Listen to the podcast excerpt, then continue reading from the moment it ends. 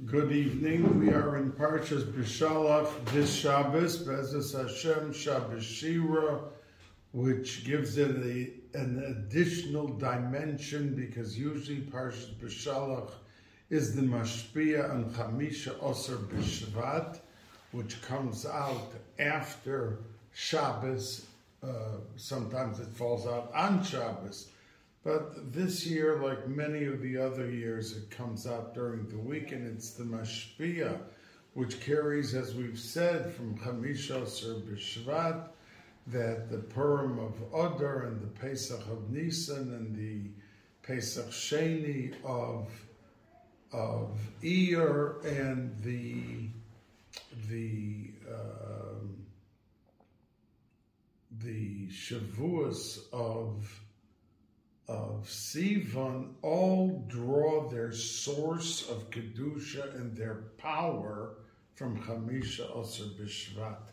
So it's a very, very special day, as we say, Shamrim Baruchim Taharim, the Bnei Yissaschar says, or he says, Shmuos Bisuros Tovos, that this is the month Mesugel for all good things which will happen as Hashem for Klal Yisrael.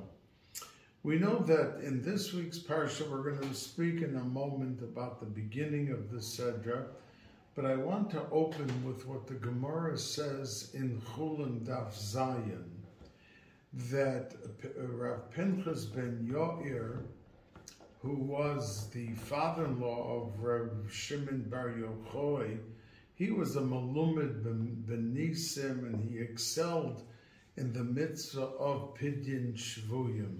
So the Gemara says there that Reb Pinchas ben Yair came to a river and he was on a mission of Pidyon Shvuyim and he said to the river that he wanted the river to split. And the river said, why should I split for you? You have a mission in life that you're on your way to, to be poida a shavui, but you're not sure if you're going to end up succeeding. You don't know at this point if you're going to end up actually getting out, getting him out of jail.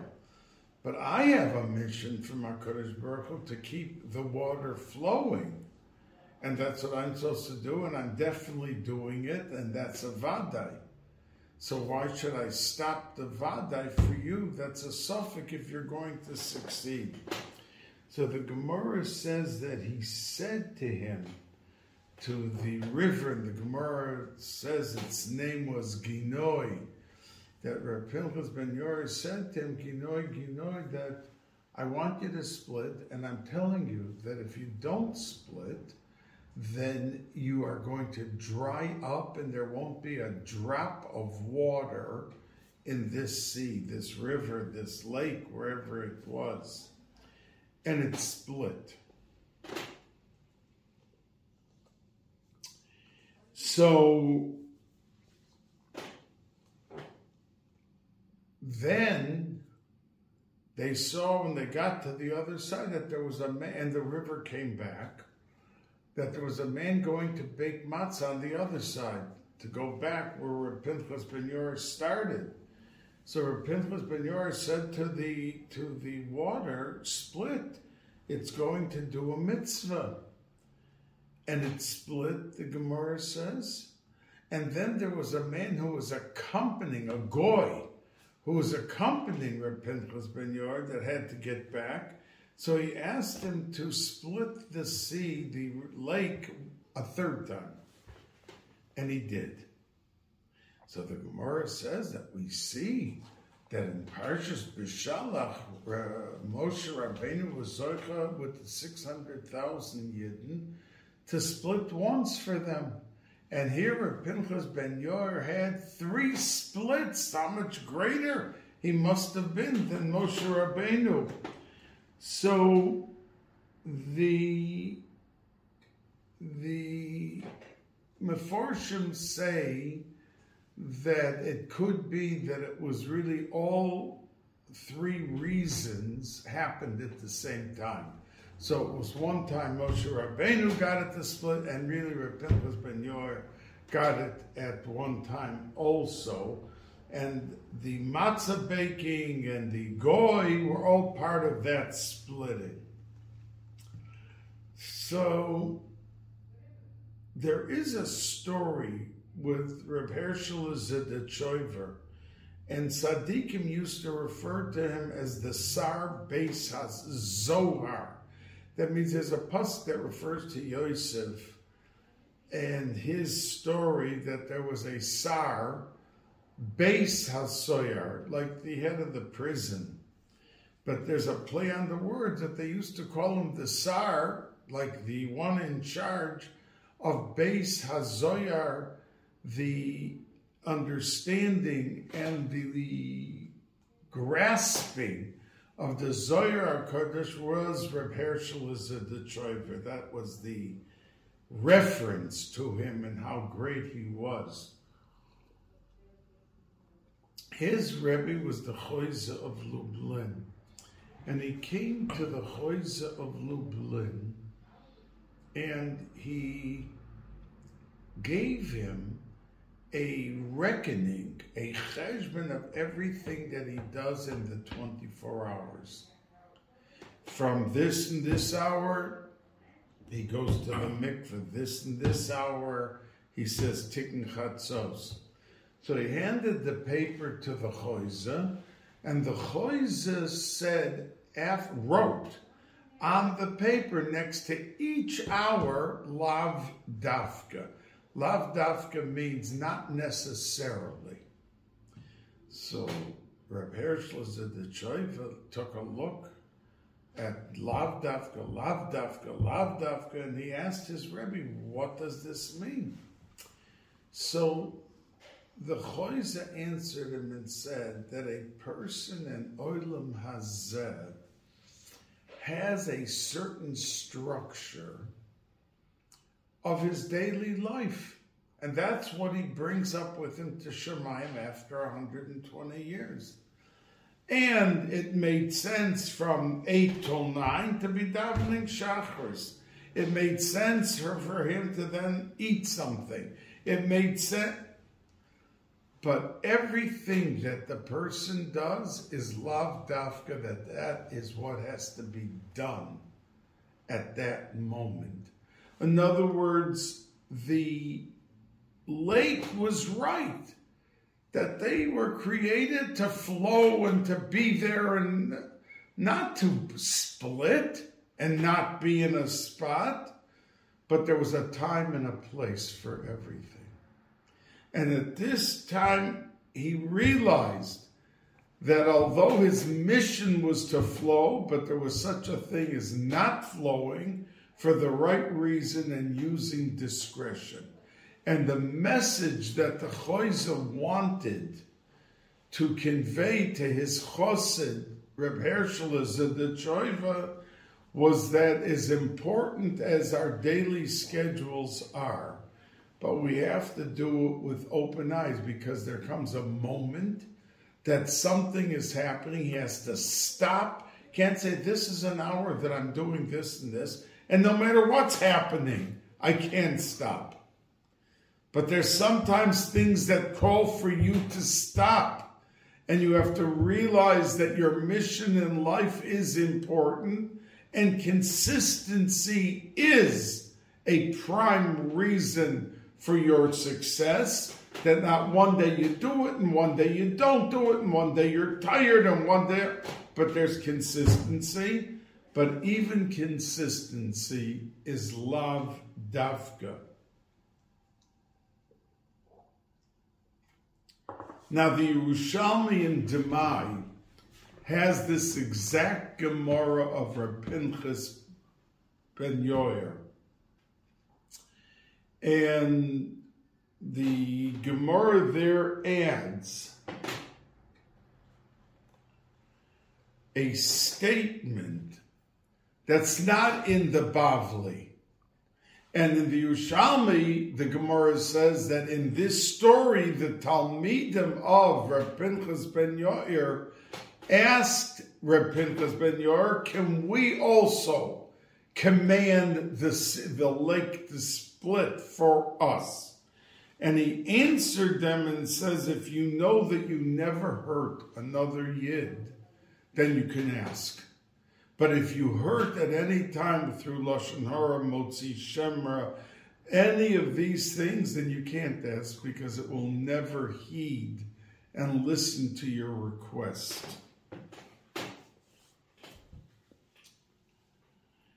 That what was the response of Reb Pinchas ben Yair? Reb Pinchas ben Yair was basically telling them that every person has a tselem elokim. And that means there's some uh, iota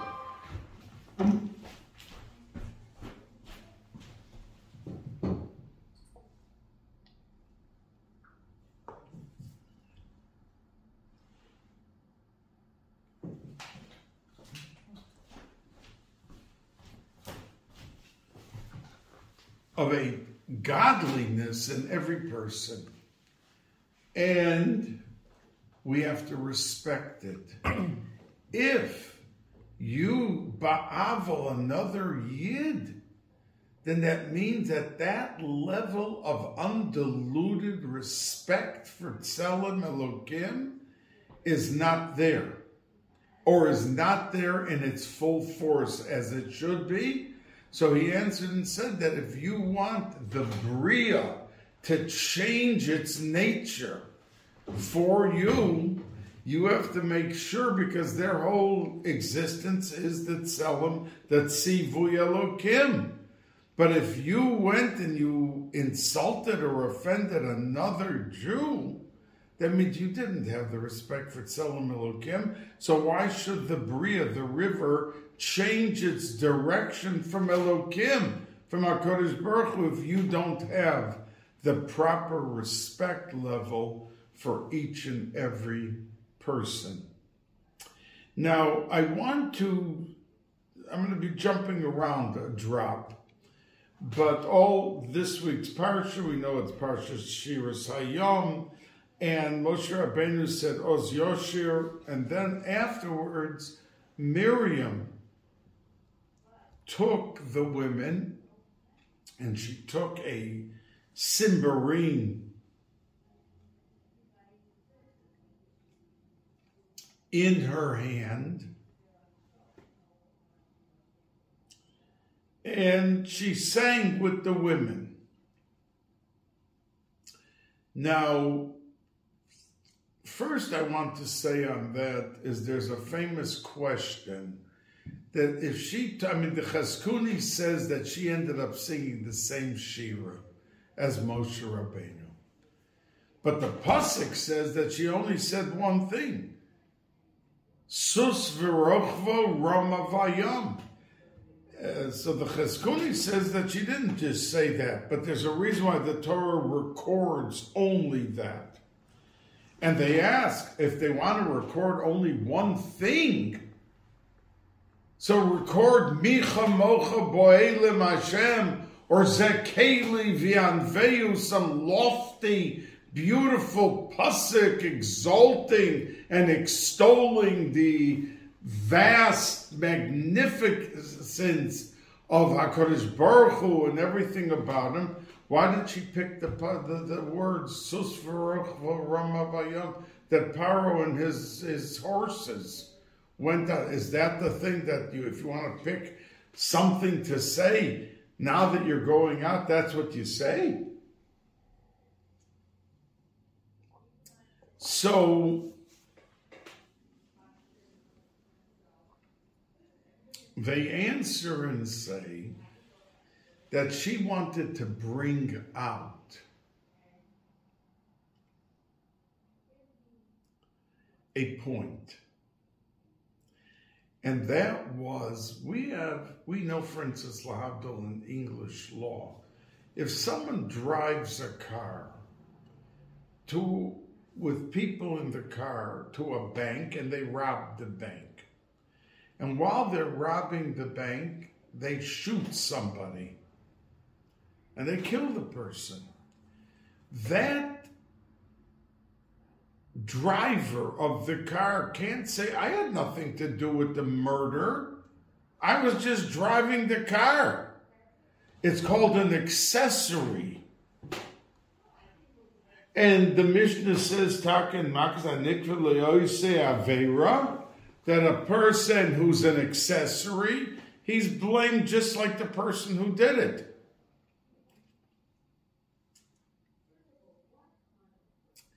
And what Miriam wanted to say in front of all the women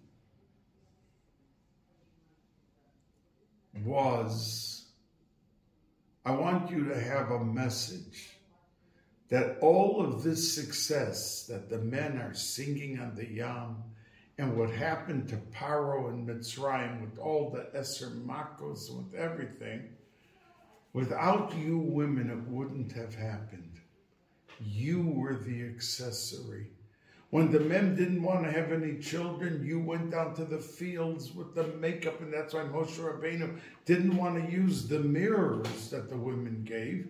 They said, "Oh, you were using these mirrors to beautify yourself. I don't want that. That's part of kedushin." And Hakadosh Baruch himself stepped in and said that those mirrors are more beloved. The Medrash says, more beloved to me than everything else the gold, the silver, everything.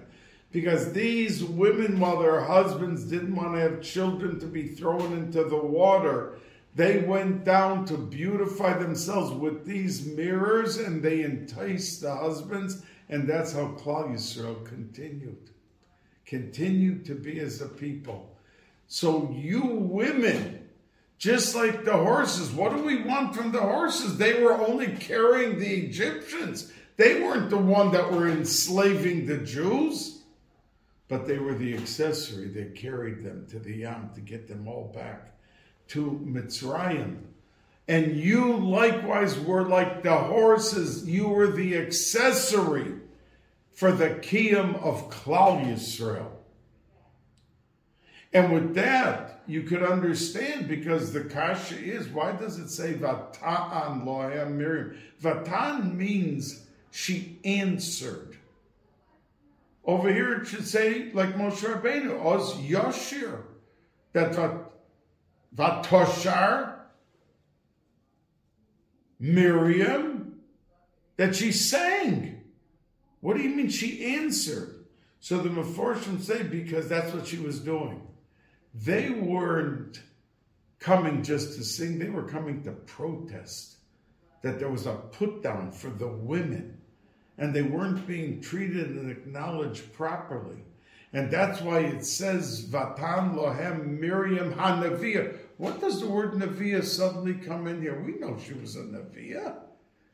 But the Meforshim say because what she did and what she was answering the people realized that she had a power of nevuah and she knew what she was doing. She saw this as a protest, a demonstration of the women. And that's the reason it says Vata'an, because she was answering them their bad feelings. That was her mission. And when it says Lohem, why does it say Lohem? That's Zachar. It should say Vatan Lohen.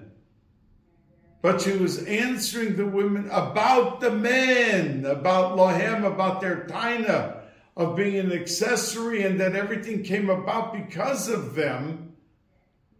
And without them, it wouldn't have happened. So Lohem, was referring to the men.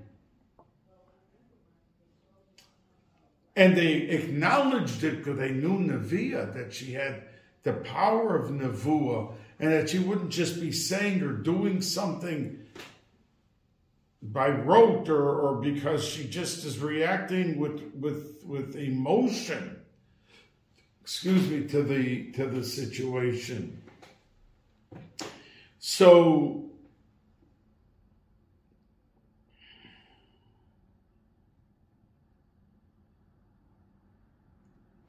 so the sus v'rochvo roma vayam were the specific words depicting the accessory and acknowledging they were the accessory, and without driving the car to the bank, they never would have gotten to the bank. That the women were accessory, but accessory that made it all happen. And that's why she spoke about the horses when they came out, uh, when they went to the Yam, and that they were carrying all of the uh, people. And as I said, the Chizkuni says that they said really the whole Shira because they wanted to acknowledge and to include everything that had happened uh, with them.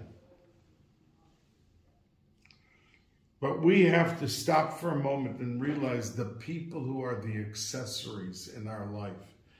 Most commonly, a wife to a husband and a husband to a wife.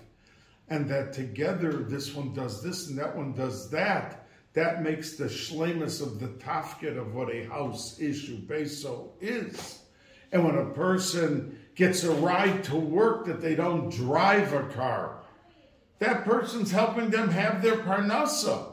And he doesn't have to get down on his hands and knees. But what he has to do is properly acknowledge that never to let a Purim go by without a proper, beautiful shalach manas the person doesn't need the wine doesn't need the box of candy. They can they can survive very well without it. But the person giving it needs it because he has to sharpen the tools of his midos and his acknowledgement, not to be a taker his whole life and zero giver. And many people, there's a saying when people would say to someone, take care. By saying goodbye, take care, some would answer and say, no, not take care, give care. That they should open their eyes and the people around them and do small and larger things. Sometimes the smallest thing. Oh, I'm going to the store. Do you need anything?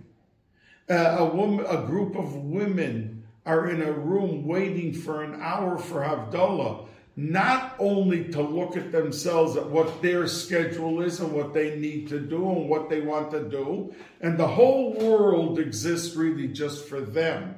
Maybe their first question should be, what do I have to arrange my schedule so almonas don't have to sit and wait an hour for Havdalah. And then everything else I'll work in from my schedule. But their schedule should come first. That's called accessory. And that makes everything happen on both sides of the fence. Shiftan, could you?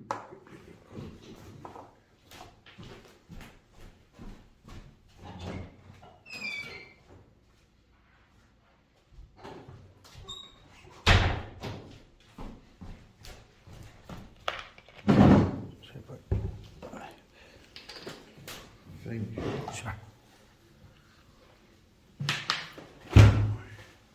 סימן ברכה.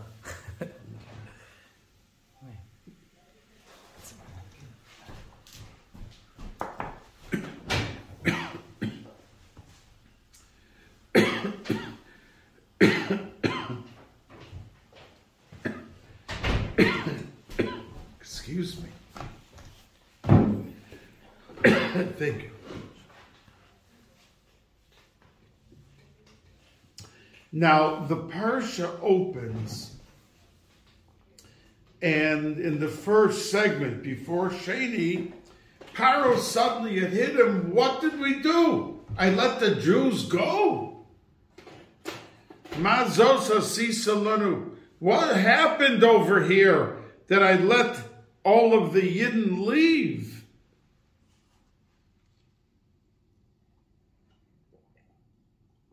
Ki shilachnu es Yisrael meyavdenu.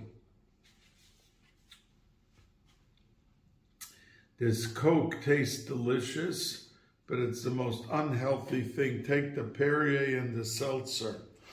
So don't do as I do. Do as I as I suggest. So, what happened? Like, what was he thinking, Paro? So, the Meforshim say that in Shemos, Moshe Rabbeinu spoke about three days going out for a holiday and then coming back. Over here, he suddenly realized they're leaving. They're not coming back. And that's why he suddenly said, Mazos asinu shilachnu es Yisrael me'avdenu. Me'avdenu, Mefarshim says he realized there was free labor. It just hit him that there was no one to serve him, excuse me, no one to work the fields he had a million slaves working free of charge, you know, a corporation that would suddenly have free labor in their whole corporation with 50,000 workers. Their profit would go from a billion to a hundred billion because the biggest expense is the workforce. And that's what he suddenly re- realized. And why do I say this, Chazal, to you? Is because unfortunately human nature is such that we appreciate things in life when suddenly we don't have them. Then we, oh, wait a second, I never realized, I never thought, I never. We should wake up in the morning and the gracious good morning to the family is out of the appreciation that HaKadosh Baruch Hu gave us the greatest gift a wife, a husband, children, grandchildren, that we have good neighbors, that when you see a neighbor, oh, I'm in a rush, I don't have the 10 seconds to say good morning. Say the good morning, promote goodwill, take the time to acknowledge that you in life are only part of a totality.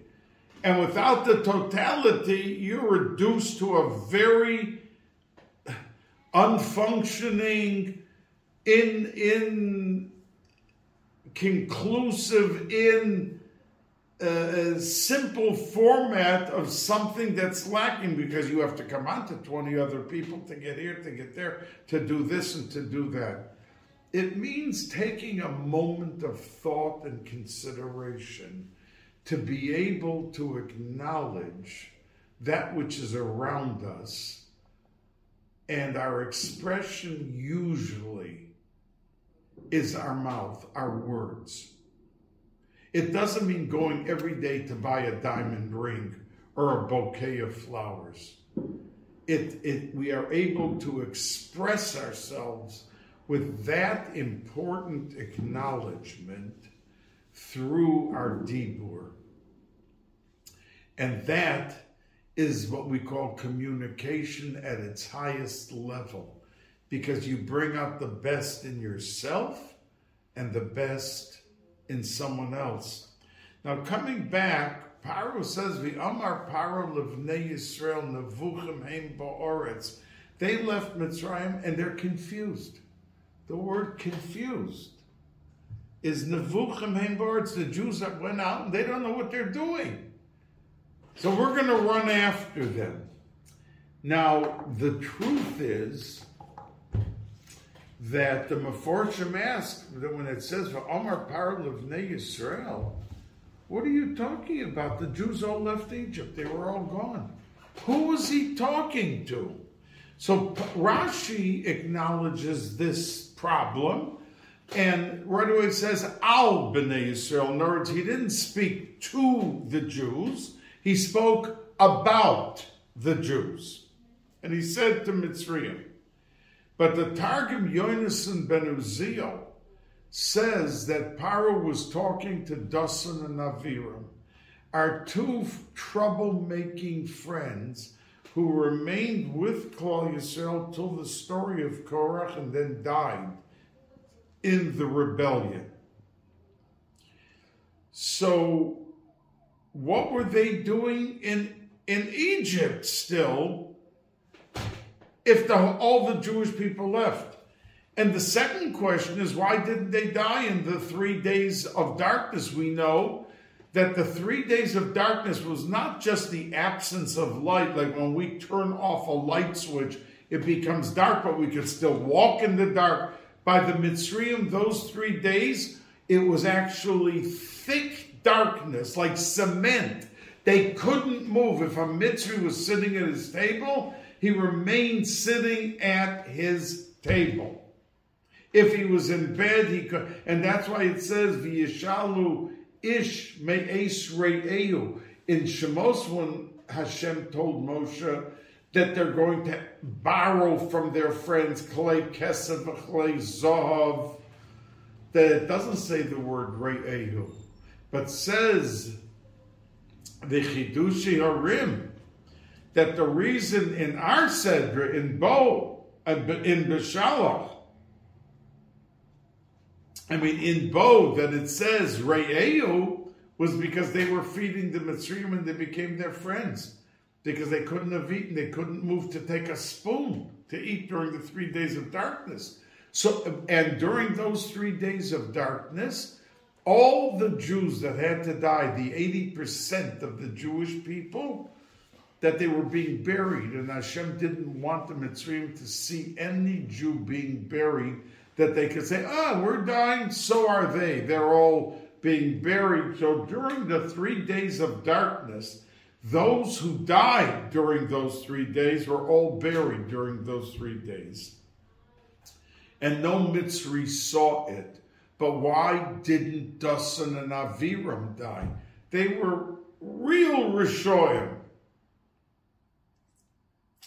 So the answer is because they had a schus. So says the the Targum Yonasan ben Uziel was one of the biggest Tanoim to live. That they had a tremendous schus because they were appointed to be of the oppressors of the Jewish people if they did not produce enough bricks in a given day then they were supposed to beat the Jews, but they chose not to be to beat them and to be beaten themselves by the Mitzrayim. So that's chus. They didn't die in the three days of darkness, even though they were Rishoim. And says the Targum Yonasan Ben Uziel that they lived through this whole time, and Paro was talking to them. And he said, they're confused, the Jews out. We've got to go and run after them and catch them and bring them back. So the Be'er Mayim Chaim says in his Sefer that when the Dasan Naviram, they lived because we know that they, they lived, they were causing trouble in the Midbar every time with Moshe, and they ended up dying by Korach. How did they get there? if the Kriyas Yam Suf took place for all of the Jews and then the waters came back, how did Dasan and Aviram get out and over? Says the Be'er Mayim Chaim that there was a second Kriyas Yamsuf for them. So as Rishoyim, but sometimes we have to open our eyes that we could be a Rasha and that we are honest with ourselves that we're not this and we're not this and we're not this, and we probably go into the category of a Rasha. But even the biggest Rasha, if he has a tremendous chos, look what it did for Dasan Naviram. Moshe Rabbeinu ran away as a fugitive because he went and snitched to Paro on him, that he killed the Mitzri. This was Dasan that ran to the to Paro to snitch on him. Look what these people did in their lifetime.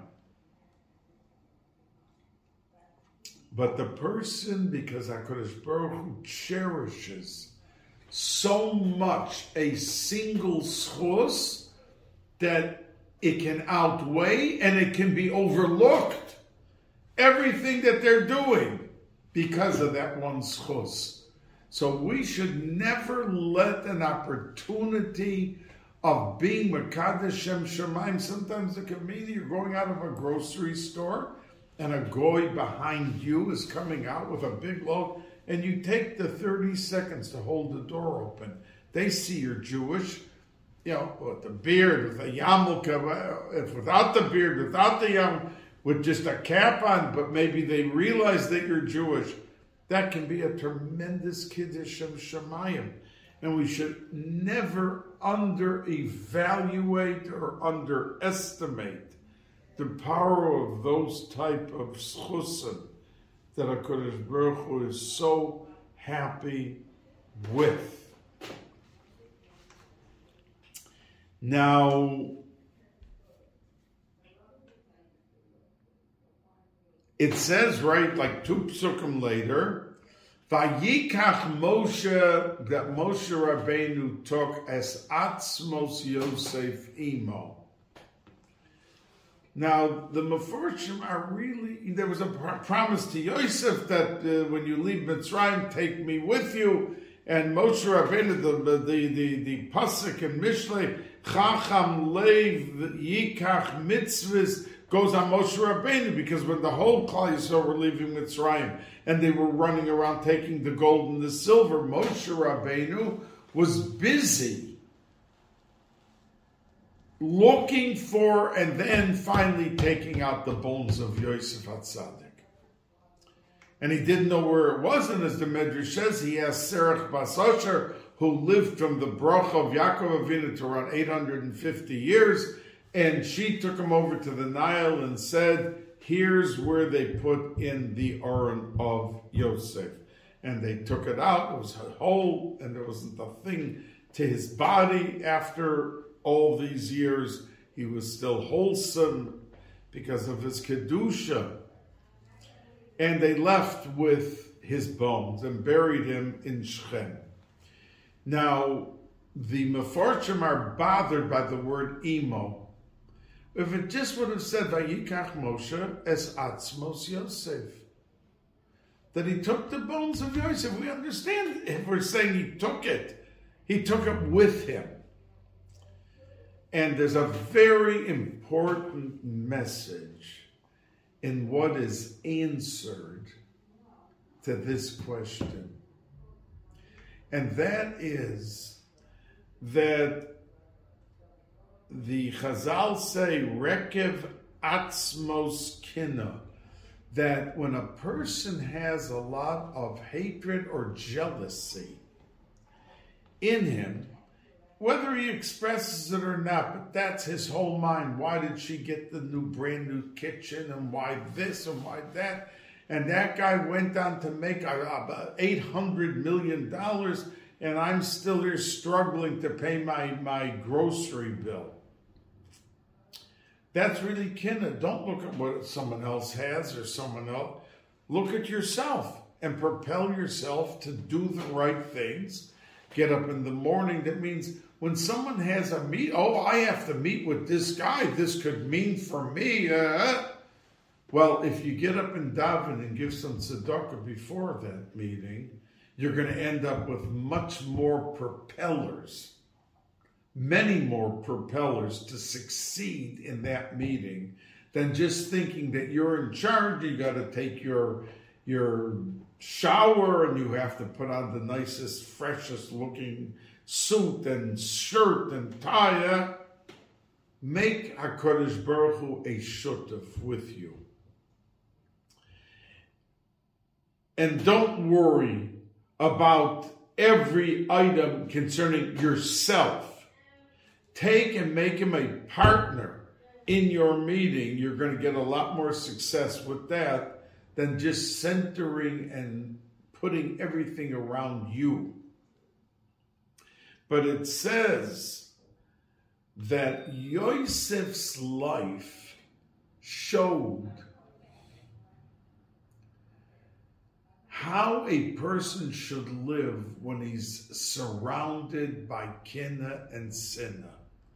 That means when Yaakov Avinu died, and the brother said, "Uh oh, now we're gonna get it over the head for everything we did to him." Yosef's answer was, "Chas v'shalom, Elokim you thought bad, but Elokim chashava l'toiv. HaKadosh Baruch Hu meant it only for good. I ended up in Egypt and I ended up feeding the entire world. I became a viceroy because of what you did. He turned it into positivity and he didn't let uh, dwell in him and cook and and and muster all that hate in return to the brothers for the jealousy. And that's why Chazal say that he was able to feed a world and be positive. Every person came and thanked him. They had no food in the house. They were going back home with enough for a month to be able to feed their families because he turned it into good. And that the Meforshim say is when it says Vayikach Moshe es Atzmos Yosef, because the Atzmos, it's the bones. Chazal say that rot if a person has jealousy or hatred and it festers inside of him and he ends up, his bones absolutely rot before dying and after dying because of that mustering of that kinna that burns away in his mind of why somebody else this and somebody else that. So Moshe Rabbeinu took Emo with him, the lesson of Yosef with the bones.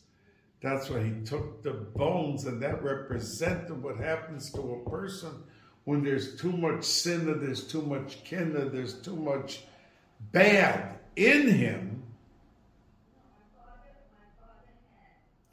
He took, and that's why it says the word emo, because he let seep into his essence the lesson of Yosef. And we see Moshe Rabbeinu, instead of looking at the people after again they did something crazy in the midbar, and he could have turned to them and said, You know, you guys, I've had it with you. Every time I had to go to bat for you, that's it. You, you're at the starting point every day with, with your lives. And it turns into such bad. And I've had it with, he'd never said such a thing. And the one time that he said, Shimu Nohamoirim, when he hit the rock, he turned to the Yidden and said, Shimu Nohamoirim, you troublemakers, you rebellious. Listen and take a look what's going to happen now. Says the Rambam, he didn't, he wasn't told you're not going into Israel because he hit the rock. The Rambam holds that he didn't go in because how he spoke to the people the one time that he spoke to the people so negatively because he was so frustrated and we could have given him a pass easily. Yeah, after everything he went through again and again and again, he was entitled to say something out of frustration. But we don't say that. We say that it's something that he was critical, and the Rambam says that that's the reason he was not allowed to go into Eretz Israel, How he spoke to Klal Yisrael. So we certainly have that as a very reasonable, lively, factual, practical suggestion to us in our daily lives whether the guy pulls in front of us by a red light, oh, I'm going to teach him. He's not going to have the last word. Everything that we do, people do something, we want to react. Take a moment to think how will you rise above the occasion and exude dignity and discretion in its finest form? Now, the pasuk opens and says Vayehi b'shalach paro. Now we know that the word Vayehi is when there's tsar, there's pain, sorrows.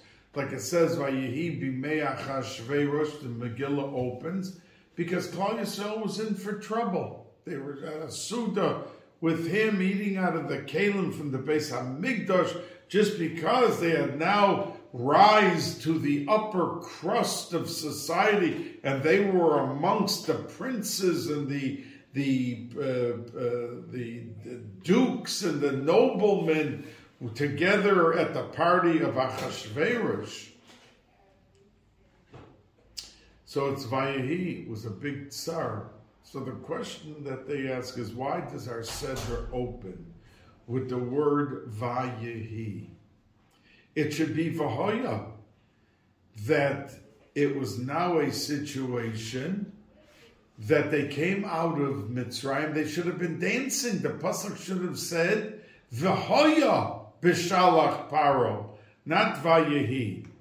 But the Mefarshim say that, of course, they were happy, but when they took a look as they were leaving and going out to the to the road, they saw their next door neighbor, their first cousin. No one was there.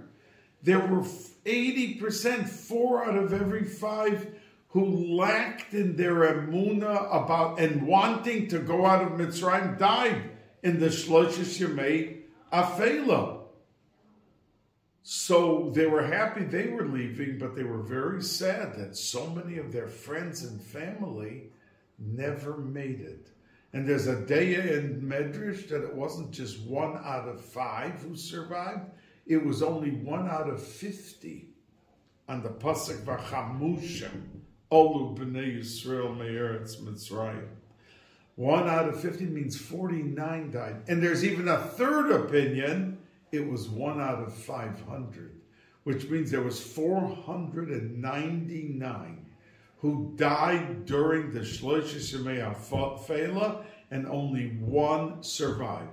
But commonly, when Meforshim discuss this Chazal, they refer to the one out of five. So it was 80% of Klal Yisrael dying. So therefore it was a Vayehi Bishalach Paro. And some of Forsham mention interesting note. And that is when Mashiach will come. That's like a Bishalach Paro that after all the tsaras Klal Yisrael had and everything we endured and all of the expulsions from countries and all of the redifus and everything that Klal Yisrael went through, we suddenly see Ad HaBoker, the Boker, the Geula is here. We're going to look back and we're going to see the opportunities that we had in life. That we had so many things every day the Ribono Shel Olam sent us different opportunities. There were six people that came over to get tzedakah in shul. You don't have a dollar, give a quarter. The Arizal says that many people today who are alive are only to be misaken that in a gilgul, in a life before, that they were asked for tzedakah and they didn't give it. And they're coming back now. And the person asking them now, 80 years later, is the same neshama who asked them then. I know someone in shul that he comes every day with 20, 30 dollar bills. And anytime a person comes in to collect, he goes over to everyone in the shul and gives them the dollar to hand the guy, not as his shliach, which would mean he's giving the tzedakah. He gives him the tzedakah as a matana, so it now becomes his. And when he hands it over to the man collecting, he gets the schos tzedakah. So could you imagine if that happens 30 times every morning and sometimes 30 times at night that this man does it? what kind of schus to have a yid give tzedakah, which is uh, the tzedakah mevi geula tatzel mimoves. I mean, the biggest segulas. It doesn't say about Shmira Shabbos that it's mevi geula or that it's uh, tatzel mimoves that it that it saves people from death. But on tzedakah, it does say it. And he's making sure that 30 people who just pick up their hands and look at the guy like a, they go out to buy a shtus for $5 on the street or something, that's no problem. Oh, but the tzedakah, chas v'shalom. They hold up their hands to the guy. I can't give you, I don't have.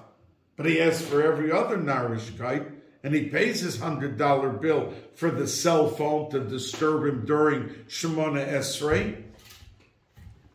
So Vayehi b'shalach paro that when it comes to Geula, and that we leave finally the Meitzorim, the Mitzrayim, Meitzorim, which means boundaries of life, we are given hundreds of opportunities every day, every week, every month of our lives. Let's not move on in a mode that we don't chop a rhyme and that we don't have all of that opportunity coming to life. And I want to conclude and just say to you that there is a famous kasha that why is it that not one of the women, when it came to the Maisa Ha'egel, participated. The Medrash said that they even got a matana Rosh Chodesh that they don't sew and they don't iron. And certain things women don't do on Rosh Chodesh.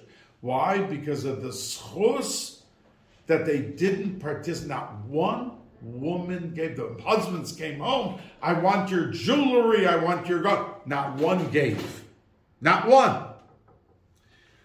Why were they the men 40 days after Matan Torah? They were talking about an Egel after Matan Torah that Parcha Nishmasam. And now 40 days later they were in the mud with, with, with the Ramban says it wasn't Avodah Zorah, they just wanted a, a Shliach, a Beinani, but whatever it was, it was bad because we're still in Golos because they did not brought, says the Arizal, the the the the ego hazav, it would have been the immediate geula with the tikkun of the chet of Adam Arishon. So we're 3,300 years later in Gola still suffering because of that ego. But the women did not do anything. So the question asks is how could it be that not 10 women from the thousands, tens of thousands, one, ten, a hundred should have and the answer is because Moshe Rabbeinu said the Shira, which was unbelievable. But the women, Vatikach Miriam es hatov biyoda, she went out with simcha and said the Shira. And as I said to you, the Chizkuni says she didn't just say Shira Lashem ki go gasus She said the whole Shira, according to the Chizkuni. But even if she only said that, but she took music with her. And Aina Doima Shira with Simcha to Shira without Simcha. And say the Mekubolim, it was that Simcha of that Shira that protected the women that they did not participate even in iota with the Maisa Ha'egel. Bracha v'hatzlocha.